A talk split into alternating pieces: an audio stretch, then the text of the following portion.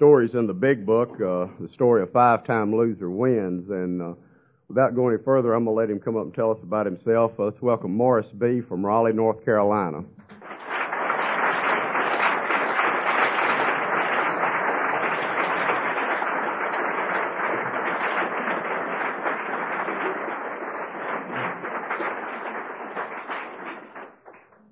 Never get used to this.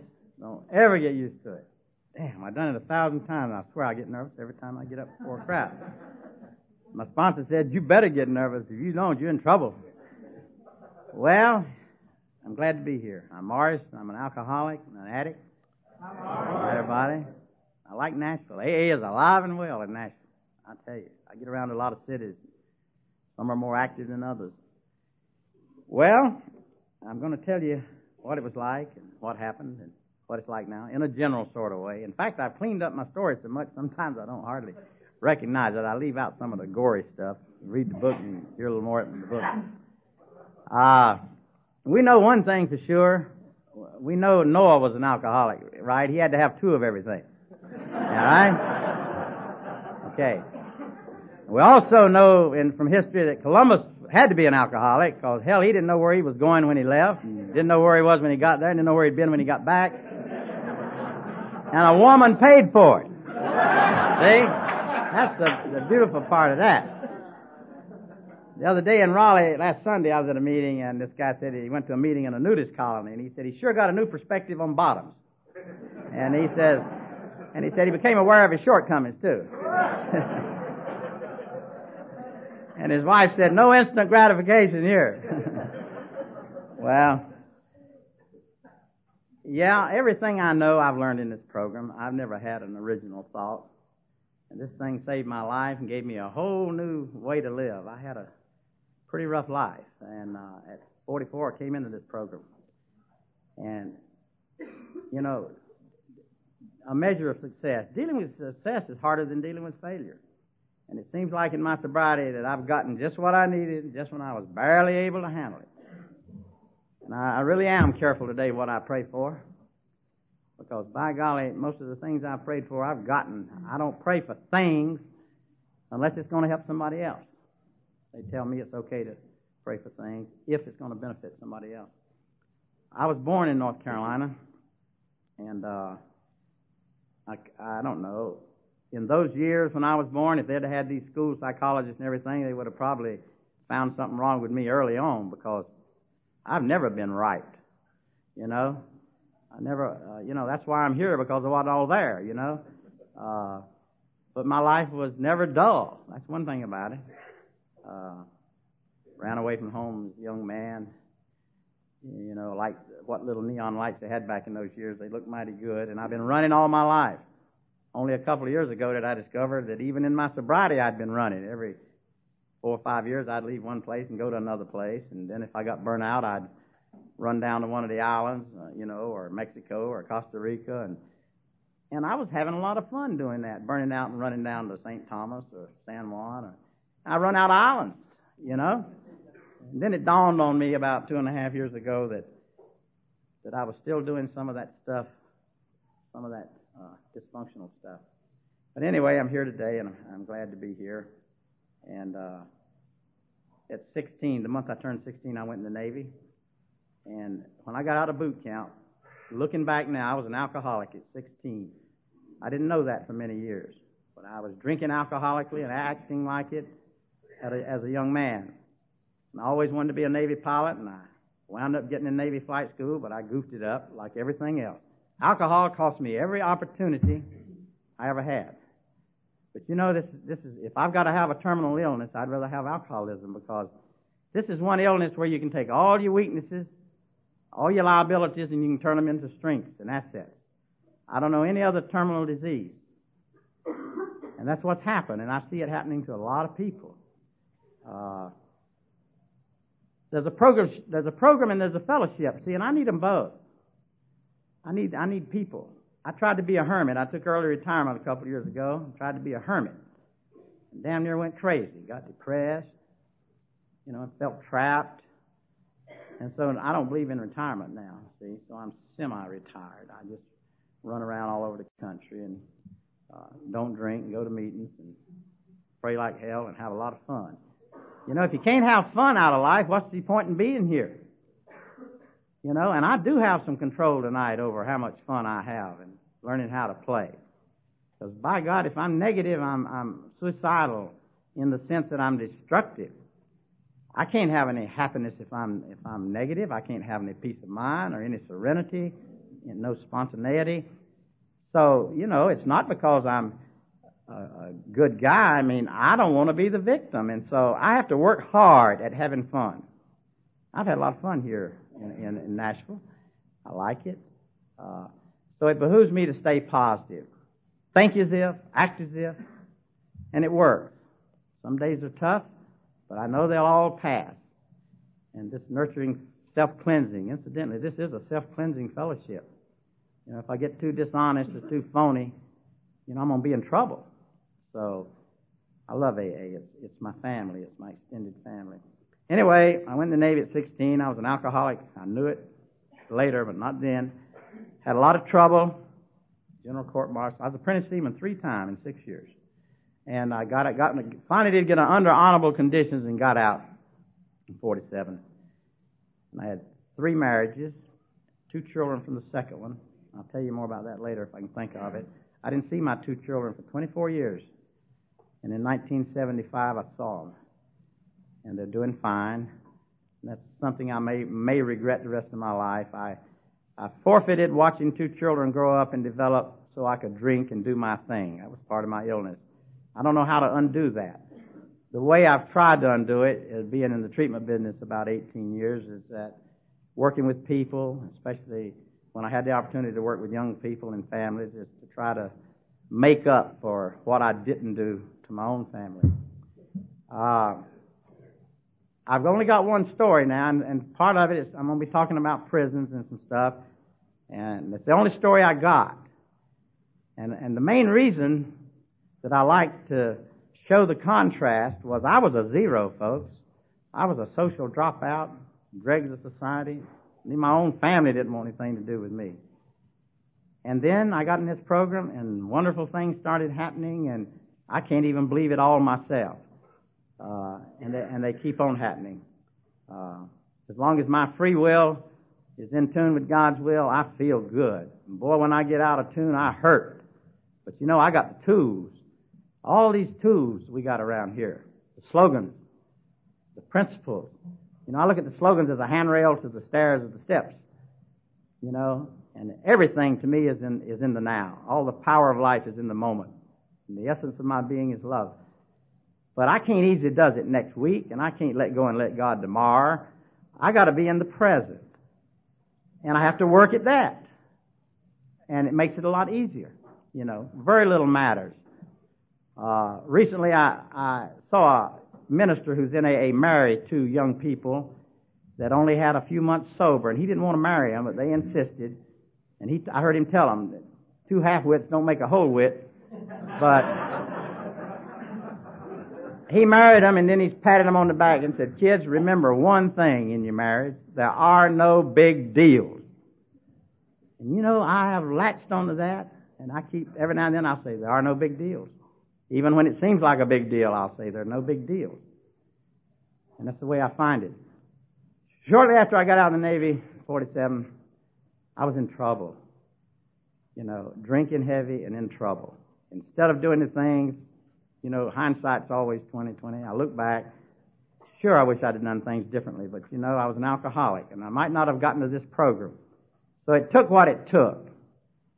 I don't understand hardly anything and I don't know anything uh, it's a mighty fine feeling to realize you don't have to know anything, you know.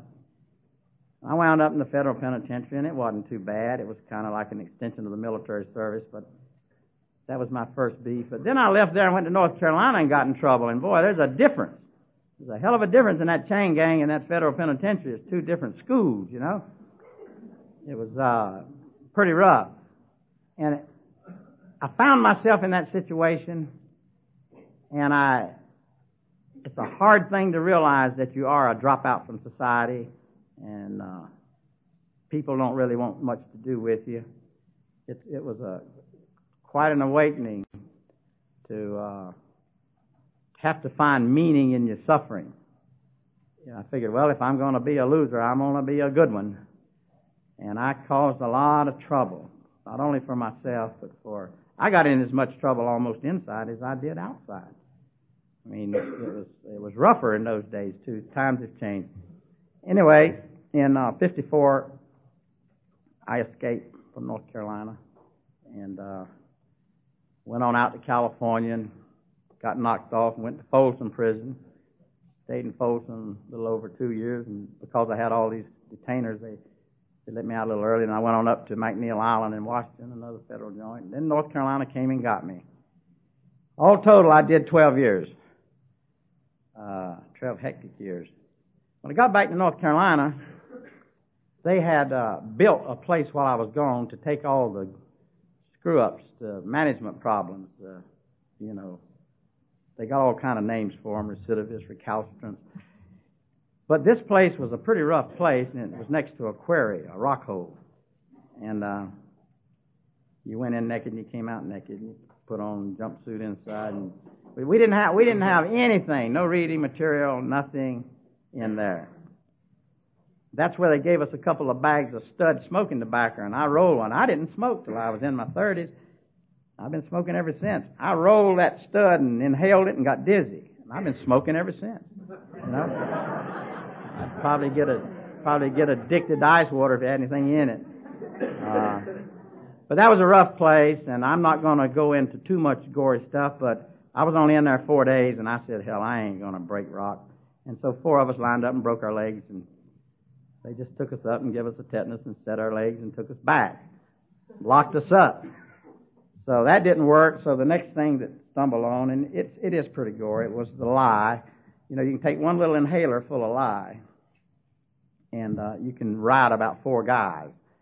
And most of them were doing long sentences and in a lot of trouble, and you just spread the spread the lye out on your skin wherever you wanted something taken off, and uh, that would have been good to take off tattoos. I never thought about that, but uh, you put it on there and you wrap a cloth around it and you wet it, and about five hours later you got a big black scab, and it eats through a few veins. It looks looks bad. It's not all that bad, but it looks bad. And eventually you have to have a skin graft, and and and uh, what we were doing in essence, we were fighting the system. I wanted to cost them as much as I could cost them and tear up what I could and damage and this was my this is what I was doing. And uh but I was still the victim. But anyway, I got out of that place. I did every day of my sentence. And uh I went home to a little town east of Raleigh, done, and uh drinking heavy and uh, later on got on speed heavy. But I was heading for serious trouble, and one of my brothers waited till I got good and drunk, and he put me on an airplane and sent me to California to the other brother, who's an Episcopal priest, and he met me at the airport. I still believe to this day I helped drive him into alcoholism because four years later he came in this program, and uh, he's still in it. You know, I stayed ten days at their house and like to drove them crazy. They took me into Los Angeles, and I was going to go to work. And in that period of my life, work was not my strong suit. I'll tell you. And uh, I went to this employment agency, and I went up on the seventh floor, and I filled out some papers and an application, and this lady says, uh, Mr. Barber, hang around. I want to talk to you. So I hung around till 4.30, and I went in and sat down, and she says, now what is this? And she's looking at my papers. She says, this thing's full of holes. I said, what do you mean? She says, you got a lot of self-employment down here. That used to work for the United States Department of Justice. In what capacity? and, uh, and used to work for the Department of Prisons. That was before it was correct. In North Carolina. But what did you do for them? I said, I worked for them. She said, in what capacity? And she says, now do you want to level with me? And so I leveled with her. She was in AA. I never met anybody in AA before. But boy, they can they can see right through you. You know? So she she verified all my references and and got me a hell of a good job making good money. This was 1960, the first year I was ever introduced to AA. It took me 10 years to get in this program. But she, she introduced me after I stayed on a four months drunk and I, I couldn't kick it. So I know it's progressive because I couldn't get over that drunk. I couldn't stop drinking. Used to, I could eat raw eggs and suffer a few days and get ready to do it again. But that time I couldn't cut it off and wound up in the hospital. Well, that was a promotion. Hospitals versus jails or prisons. Uh, the first time I ever uh, admitted and knew I was an alcoholic and went into a meeting, I felt like I'd been promoted. A lot of people have trouble saying they're an alcoholic. Hell, it was a promotion for me. Uh, that's the shape I was in. Uh, after I quit that job, I really got on a drunk, and I couldn't get sober again. And in those days, my thinking was so fouled up. I thought that you, you know, you, you get on a drunk and use up the bartenders and people that you can con, and you rip everybody off, and you leave town. Just change towns, you know. In the beginning, and I don't like to admit it, but in the beginning, I used AA. People tried to help me. They prayed over me. They prayed over me till I was thirsty. They tried everything, gave me 24 hour day books, took me to meetings. I would leave a meeting and I'd stop at the first bar. If the urge hit me, I never made any effort to stay sober. I never called anybody. And I, and I went in and out of AA for five years. I never heard the word surrender. It's a strange thing, but there was something there I wanted. The first meeting I went to, I don't remember what was said there, but I do know the, the sparkle in people's eyes, and they were laughing. It was on Wilshire Boulevard. And I wanted to go back to some more meetings. I'd go to meetings and get drunk and go to meetings. I went to meetings half high.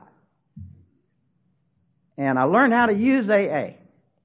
I really did. You know, I read the book so I could argue them in discussion meetings.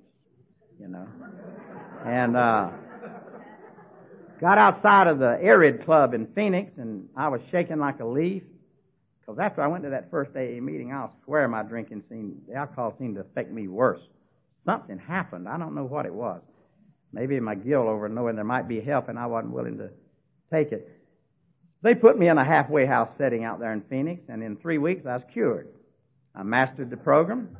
I'd saved up about seven bottles of terpin hydrate codeine. I had a few green hearts and I still had a car and a little money, and so it was a planned drunk. I took off to Tucson down into Mexican Nogales, and I kept putting gasoline in the car. I didn't put any oil in it because it blew up somewhere. Uh, I wound up in Arizona State Hospital. The car was in some little town down the line. I woke up sitting in the corner, pumped full of Thorazine. My legs felt paralyzed. And an AA meeting came into that hospital. And I ran into that AA meeting, and boy, it felt good because I could do my penance so quickly. And I could make promises to myself, but they weren't any good because the, the addiction was much stronger than my promises. But I got out of there and I went to some meetings. I stayed straight at least two months. Two, two and a half months is the most I could ever get in those five years. I couldn't get any time. I never surrendered. I never really tried to get this program. I, it's like my smoking today. I don't smoke as much as I used to, but I said, God, if you'll take the desire away, I'll quit. Ain't that a hell of a remark for somebody sober almost 20 years talking to God like that? I know what the hell I got to do to quit. Same thing I did to quit alcohol. I just don't want to. You know, I, I didn't come into program to be a monk or a priest, and there ain't any danger of it. Believe me. Uh, you know, just uh, I just want to get a little better and be a better person. To me, that spirituality is to grow and become a better person, not hurt anybody. Every morning I get up in the morning, and honestly, I like a spiritual program, and I like being happy, and I say, God, fill me with gratitude and fill me with love, and just direct me through this day. And I've been doing that now, and it works. And uh, most of the time, I feel real good. When I have a bad day, I got the tools to do something about it. Anyway, uh, after Phoenix, I had to get out of Arizona. I got in some trouble, and that was the second state I'd had I'd had to leave. I had to leave Louisiana when I went down to see my children back about 1950, and uh, raised hell, and the in-laws had me locked up, and I says, "Well, you'll never see me again." They let me out of jail on the condition I'd leave the state, same way in Arizona. And uh, I didn't see him for 24 years, and I'm still paying for that. Two or three o'clock in the morning, I pay for not being with those children and not seeing them grow up. And it's a regret that I don't know if that promise will ever come true. That I won't regret it because I do. Uh, in uh, left Phoenix, went to Oakland, San Francisco. I went into AA a month or two and drunk again, in and out, in and out. And in 1965, I resigned from AA. I didn't send in a letter or anything. I just threw all the books out the window. You know? Uh, threw all my books out the window of this apartment. Because I used to stay in an apartment while I was drinking. I'd stay two or three, four months until the sink is full of dishes, and you know, you spray black flag over it to keep the roaches down. You never wash them, you know. Roaches all, I'm talking about marijuana roaches, plus I had the other kind too, but roaches and seeds and empty bottles and and uh, my last good load of speed, some guy knocked off a drugstore and I bought a whole brown bag full of white bennies. And they lasted me about a year. Helped me get crazier. You know, the alcohol does a job. That other stuff really does a job. I mean, you get squirrely as hell, you know. So, uh, in Frisco, I got in some trouble. I was working for a record company, records, cassettes, LPs, you know, tapes, eight track in those days, and drinking and drugging. You could smell the marijuana out in the plant. Had about 70 hippies working in there. And of course, I joined right in them, you know. Uh, and I was the foreman. oh, Lord. But this one truck driver said, uh, I needed a set of tires. and He brought me a set of tires. And then when I need a carton of scotch tape or something, he'd always bring me anything I wanted. So one day he says, why don't we go into business together? He says, I, I, I deliver these records to you. You sign for half of them. I'll leave half of them on the truck. So over a period of time, we had a whole warehouse full of records. And uh, I make a contact over in, at the bar I hang around with Eddie because uh, he he was probably probably belonged indirectly to the to the to the company. Uh, not I'm talking about the mob. And uh, he says, "Yeah, I know an outfit in Chicago will handle handle those things for you. We had classical, instrumentals, rock and roll. We had all kind of records and tapes. And then I got a phone call at work, and Eddie says, "Hey, hey, I got to talk to you. I got to talk to you." And so I, I got off and went down and talked to him. He says, "That outfit that was going to take all these records, you working for them? They own the company you're working for." well, I left San Francisco. I, I didn't. I didn't. I didn't mess around. In fact, I sold my share cheap to this Mexican guy that was my partner. You know, I don't know what happened to him. Uh, but I can remember coming back cross country, and I, I know once I stopped in uh, Salt Lake City, and I woke up in the morning, I didn't have any pills, I didn't have any booze. And Salt Lake City is a Mormon town. It's kind of dry, but they did have some ABC stores. And I'm out in the morning, and I'm shaking like a leaf and I, nobody's on the street much. And finally, I saw a guy with a paper bag, and I said, "Hey, where'd you get it?" He said, two blocks down there." And I go down there, and I can't see it. There's a little small sign said ABC. Well, I found the store, and I went in there, and you're supposed to select what you want and fill out a form. I couldn't fill out the form. I, I couldn't. I was shaking too bad. So the guy filled the form out for me, and I got a fifth. And do you know, as soon as I got that fifth in my hand, I quit shaking. And I got out to the car and took a couple of good swigs. And then, then my next job was to find a contact or a doctor to get some speed. And I came on cross country and I got to North Carolina and the folks looked at me right strange. My family, they were a little frightened. And I went on down to Key West and that was in uh, 68. And I stayed drunk that whole winter down there into 69. 69 was the last year I drank. And uh, I had to leave and get refinanced a couple times, but uh, I stayed drunk all winter and then came back up to North Carolina where my brother was in business and robbed a department store up there. And boy, he was hot. He was mad. Uh, he was really mad. And, uh, mm. and during the, during the robbery, a lady, I had to, there were three special forces guys in there, and they didn't want to behave, so I fired in the floor, and they straightened up, and and the bullet ricocheted and hit a woman in the derriere, and uh, she sued everybody. Boy, she's still suing, as far as I know. She sued. Well, I go into court, and they gave me 15 to 20 years, and they nolle prossed the shooting, so uh, I get back up to Central Prison in Raleigh, my old alma mater, and uh, it had been 10 years, and they, they let me work in the uh, kitchen office. And part of my duty was to take inventory of the cold storage room, the foodstuffs, the oleo and eggs, and then go into the meat locker. And that's that Saturday or Sunday in July of 70. And these guys I worked with that went to AA, a couple of them, wanted me to go, and I says, no, I don't, AA doesn't work for me. I tried it, tried it for five years. It didn't work for me, and I don't want to hear about it. And you guys can quit leaving those brochures and cards lying all over the place. And, uh,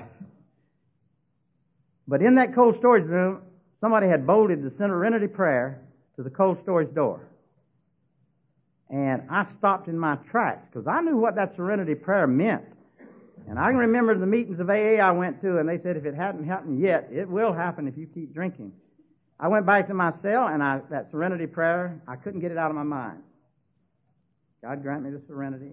But the word accept was the big word. Accept the things you can't change. And that serenity prayer just kept going over in my mind. And it was that night or the next night, the first chance, I went to the auditorium to the AA meeting. And I walked in there, and Tom I, I don't know if he's ever talked over in this area or not, but he's a hell of a good guy. And uh, Tom I was there, and I remember saying, Well, I went for five years AA. It didn't work for me because I didn't take a fourth step. He said, My God, no wonder you didn't get sober. If that's all you know. You didn't take the first step. It wasn't the fourth step, it's the first step.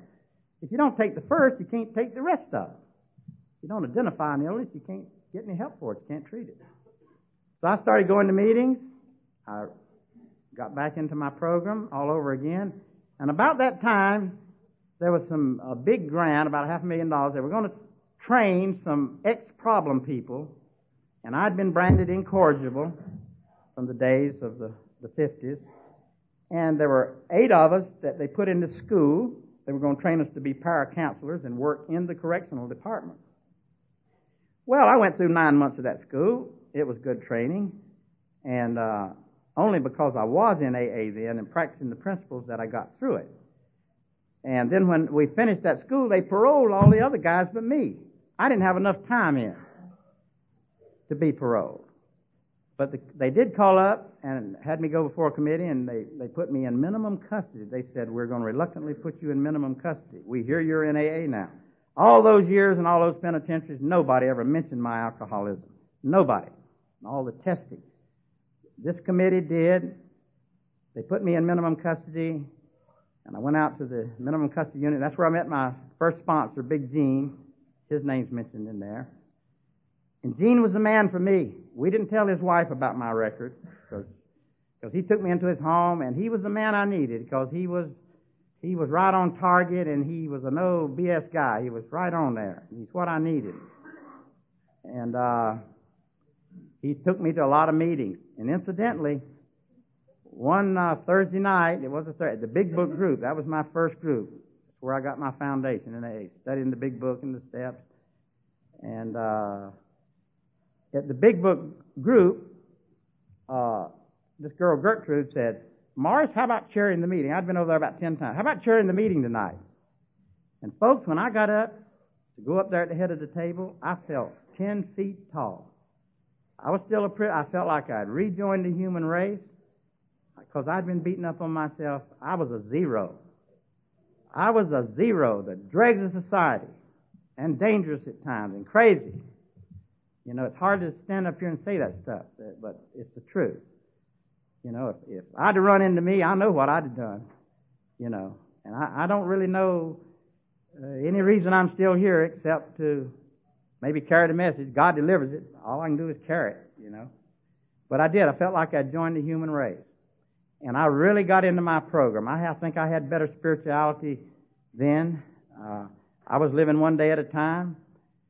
Uh, they went over after I finished that school. They went over to the governor to see if I could get paroled, and they checked down to Federal where the robbery was, and they said, no, we don't want that man on the street. The law enforcement, we don't want that man on the street. And I can understand why. Two weeks later, I opened the mail, and there's a commutation. They cut five years off the bottom of my sentence so I could be paroled. Governor Scott. And I went to work at Polk Youth Center, and I was only there about two, two and a half months when I got a call from uh, mental health. I didn't even know what mental health was. And they said, How would you like to come to work at mental health? And I said, What's mental health? Um, we want to start an alcoholism program. And in 72, what was an, I don't know what an alcoholism program was. So I talked to my sponsors and they told me what to do. Just cool it, let it happen. And sure enough, first of the year, I went to mental health. Uh, and I stayed there six and a half years. And I used to joke about it. You know, to work at mental health, you got to be a little crazy. You know, well, you do. I mean, it helps, but, uh, but you see, those people helped me obviously I needed all the help I could get. I mean, the, the social workers and the psychologists and psychiatrists, they helped me. I didn't know at the time how they were helping me. And I was going to a lot of AA, but I needed all the help I could get, believe me. And after about six and a half years, I resigned and went into the private sector. And I went over to Charlotte. Now, I'll tell you a couple of things, and I'm not telling you to tell you how great I am. It's to show you the contrast between a zero and, and and a person that gets productive and becomes a fairly good citizen, you know. So I wasn't at Charlotte long, and I was I was program director, and I stayed there about four years. And I learned a few things, and in '82, I just for some ungodly reason, I don't know why. In fact, I'll tell you something tonight that people may have trouble with, but I'll swear I don't believe my life is any of my business. I, I'm as the older I get, the stupider I get, I don't know a damn thing, and I don't even know what I'm doing in Nashville.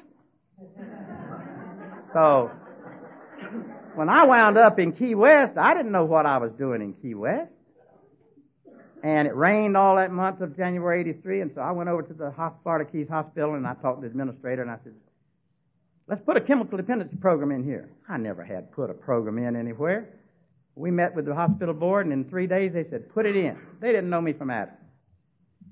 By God, I put it in. One of your local ladies out at Cumberland Heights, Bunny, I needed some material. Uh,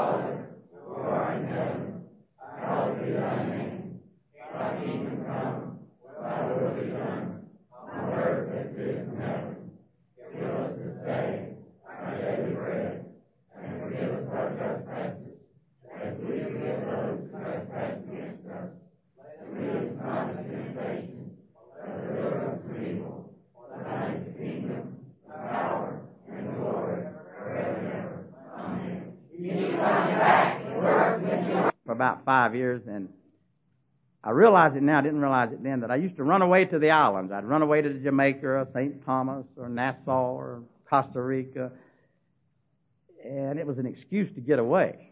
I'm burned out, I need a vacation. Well, I've just about run out of islands. You know, I, I've been all down there, and all to no avail. You know, it's just running away. It was part of my old old pattern. Anyway, I left Key West and came back up to Columbia, South Carolina, and put in a program there.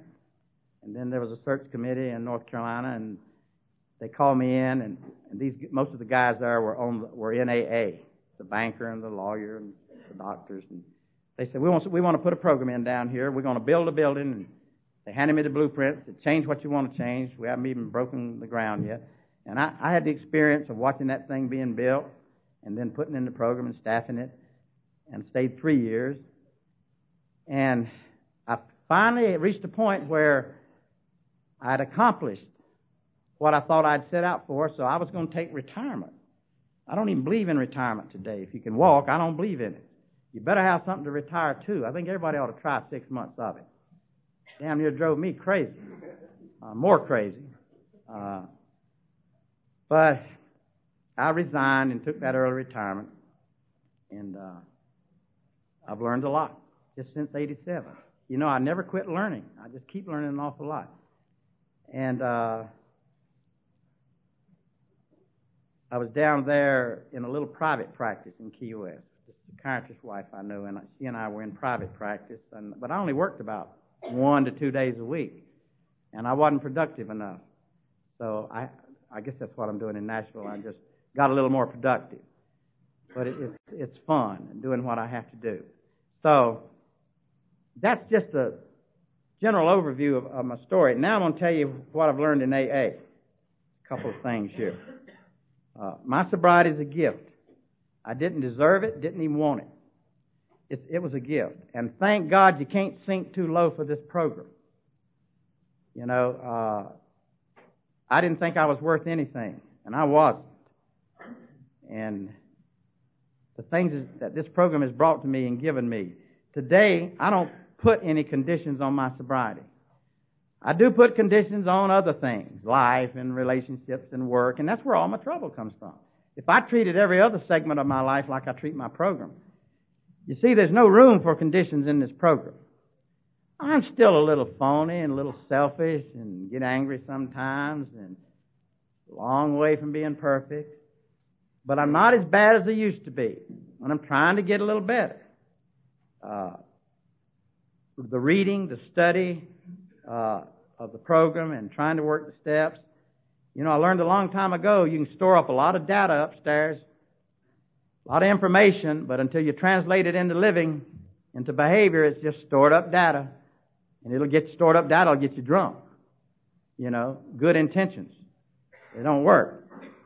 Uh, to me, there's a program and there's a fellowship. I told you earlier, and I, I need them both. Now, when I was over there at mental health, the guy told me, he says, Morris, you know you are a severe character disorder. He says, and they don't usually get well. They're impossible to treat. And this psychiatrist says, so whatever that AAA thing is you going to, you better keep going. You just better keep going. You know? And I says, I didn't even know. I, you know, I was not a skilled person. I said, what do you mean I'm a character disorder? He says, well, you are. He says character disorders blame, they put the blame on everybody. They blame God, they blame the system, they blame the family. He says, why don't you just become a good neurotic? And I says, well, what I gotta do? You know? He said, he said, neurotics blame themselves. No matter what happens, you know, they blame themselves for everything that happens, you know. So, uh, so I'm a character disordered. It turned into a neurotic. Uh, what I found out in this program that pain wears away my faith. But you know, I got the tools in this program, if I'll use them, to transcend pain, to rise above it. And I, I try to do that. Because I'm not into pain. They say, you know, no pain, no gain. Well, that's true. We don't grow much without some pain. I look back over my life, and the times I grew the most is when there was crisis and tragedy and that's when I grow. When things are going my way and everybody's doing what I want them to and everything's clicking, I don't grow any. I get complacent and I stagnate. You know? Uh, to me, love is action. And uh, once I got on a search, a spiritual search. Every now and then I'd go on a spiritual search. I don't know what I was searching for.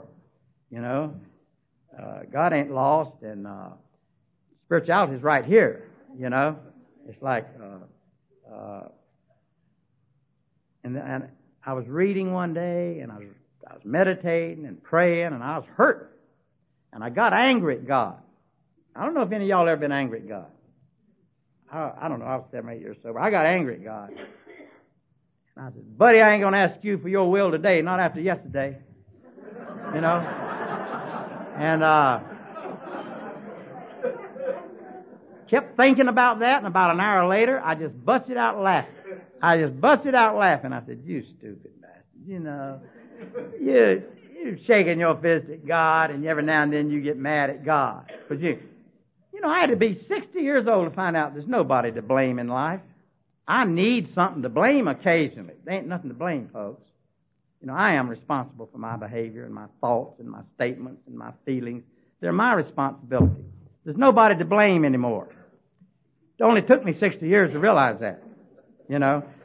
But most of all, what I realized was that God doesn't want my mouthing. Well, He wants my meditations and prayer, but He wants more readings, and He wants my will, or it wants my will, or whatever you believe in. I had a little hang up in the beginning on this God thing. I don't anymore. I don't care what anybody believes. You see, no is a complete sentence. I don't know. I just don't know. But I do know what works, and I know what doesn't work. I had a sponsor that told me, he said, well, if you know what doesn't work, you got half the answer. Just quit doing that same, that's half the answer. But no, I keep doing the same, that's the insanity. I'm still being restored. It's taking a little while. I had three wives drinking. I haven't had one since I've been sober, and I don't know if I'm.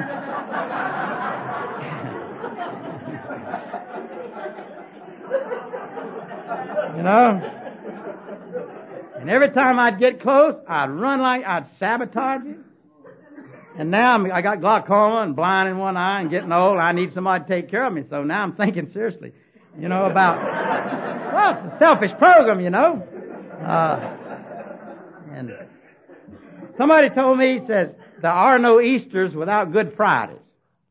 And you know that's right. And I've had enough Good Fridays. I don't want to be crucified anymore. And I don't have to be. You know, this is a new life and a rebirth into this program. And God knows it's wonderful, folks. It's a good family. And I found out another thing since I've been sober. There are no villains and no heroes. Really and truly. There are no villains. It's all in between my ears, where my bottom and everything else is, you know, is up there. And uh, this lady I used to work with, she used to have a thing on her desk that said, Live, this ain't no dress rehearsal.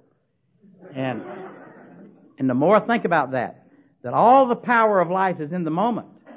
And it behooves me to stay in the here and now. The slogans, the st- everything is in the now in this program. They might have been written in the past tense, but I gotta live them in the now. Uh, when I get negative, I get suicidal, as I told you before.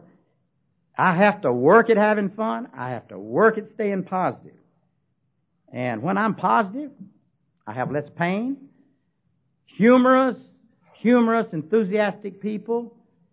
They have more, they have more antibodies. They get less disease. They surely get less cancer. Everything I look at in life almost dictates that I stay positive. And there are no big deals. Boy, I can make big deals out of anything. I don't ever want to learn to lose the ability to laugh. Uh,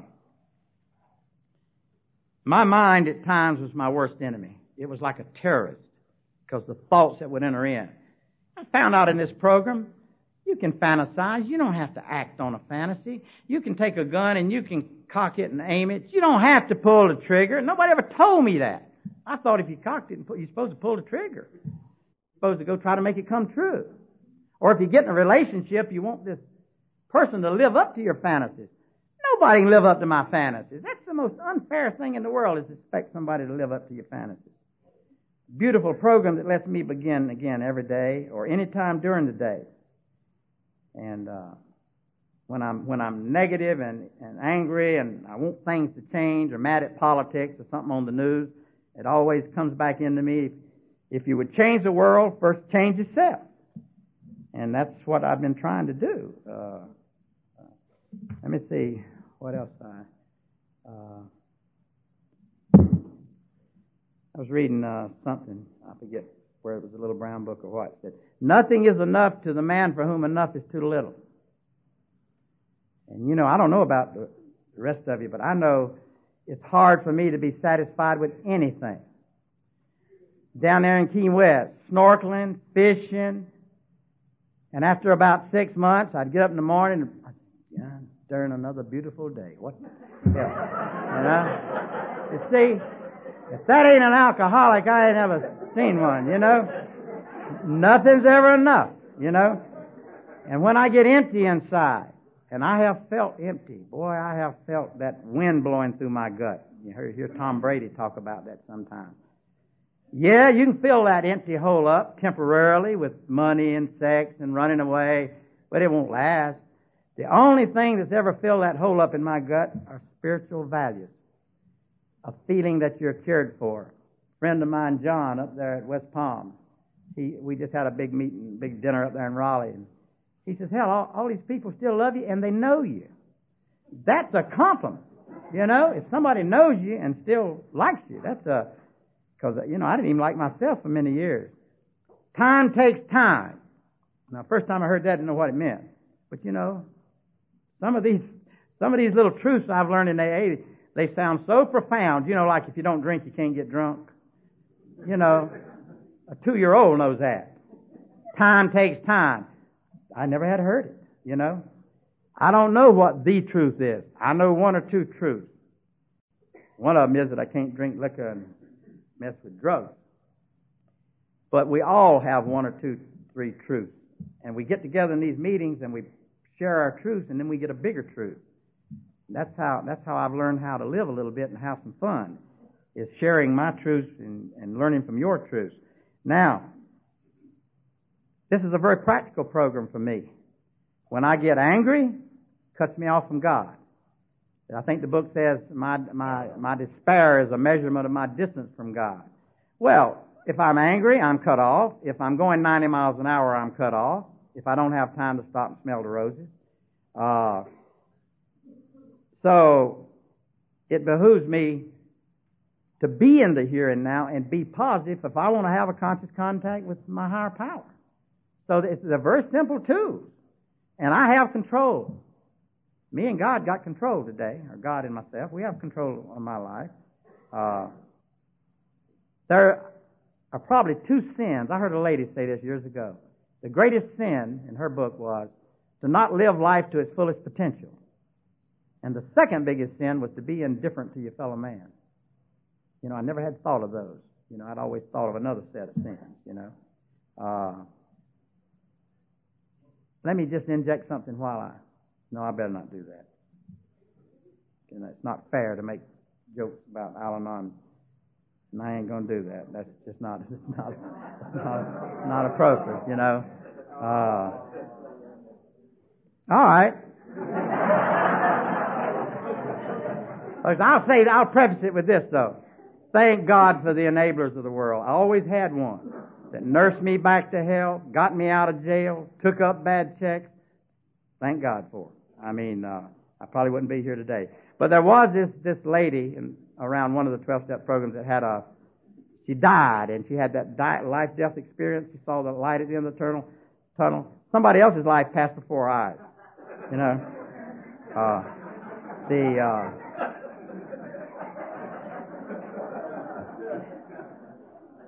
so they, tell me that this program, we have to walk a narrow path. Well, I, I have felt during my sobriety that to be spiritual and to be right, that you, you couldn't have any fun. You walk this narrow path. Yeah, the path is narrow. Uh, it's the razor's edge that Maugham talks about. But you know, with acceptance and faith and love, that path is not a razor's edge. It gives me room to bounce back and forth. You know? It was too restrictive until I try to find out what love is. And to me, love is action. Chuck C says, before he died, that these guys called him at 2 o'clock in the morning. They were arguing. What's love, Chuck? He said, the same damn thing in the morning at 10 o'clock it is at 2 in the morning. and, uh, he said, then he said, love is action, and hung up. And love is action, you know, really. Uh, God is all or nothing. And if you're having trouble with spirituality or with God, if I want to feel good, and if getting on my knees and praying makes me feel good, I don't give a damn how many doubts I got or what I believe. If it makes me feel good, I'm stupid not to do it. I drank booze, it made me feel good, or it like to kill me. But I believe as much as there's somebody said uh, a long time ago, Burke, I think, that there's probably more faith and honest doubt than all the religions of the world. If I'm human, I'm going to have an occasional doubt. It doesn't mean that I disbelieve. It's just part of my humanity. Stuff slips into my mind. But by golly, to me, this God that I believe in and don't know much about except intuitively is either all or nothing. It's, it, there ain't no in between. That's the way I look at it. And it, and it makes me feel good. Like we say in the program, the song is over, but the melody lingers on, you know. God wants my will. Uh, in those days when I was acting out and crazy, I was arrogant, alienating people, hostile. You know what I was? I was a hurt little boy that wanted to be loved, and I didn't know how to be loved. And I tell patients this in treatment centers sometimes when I talk to them. The ones that are acting out and hostile, they're the ones that need it the most. They don't know how to get it. I didn't know how to get it. And I was seeking love and doing all the wrong things to get it. Running people away from you, turning people off. You know, Emmett Fox uh, impressed me in Sermon on the Mount. You know, everything, what goes around comes around.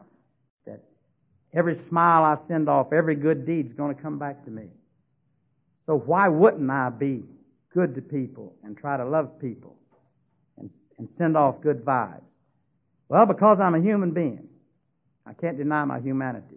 But this program has opened my eyes up. It really has. It's opened my eyes. Uh, I don't know. They tell me when you when you run out of something to say, sit down. So I've run out of what I had to say, and I want to thank you all for letting me come. And I love all of you. I love AA, folks. Bye bye.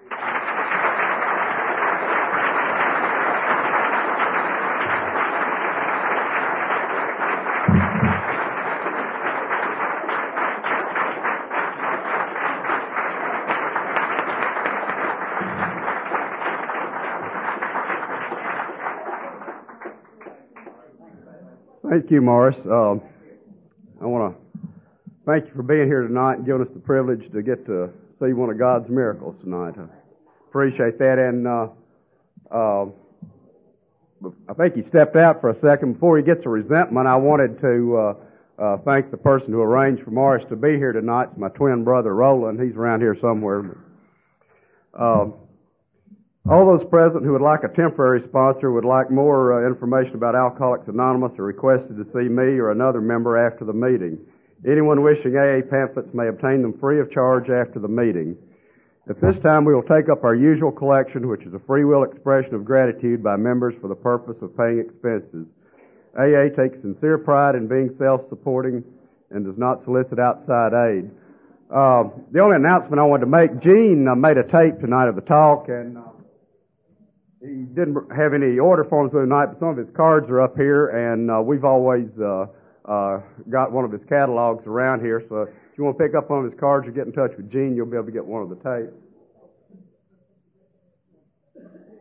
I also wanted to thank, normally this is the last Thursday night of the month. Normally here at Serenity House we have birthday month with folks having birthdays that month, uh, celebrating it.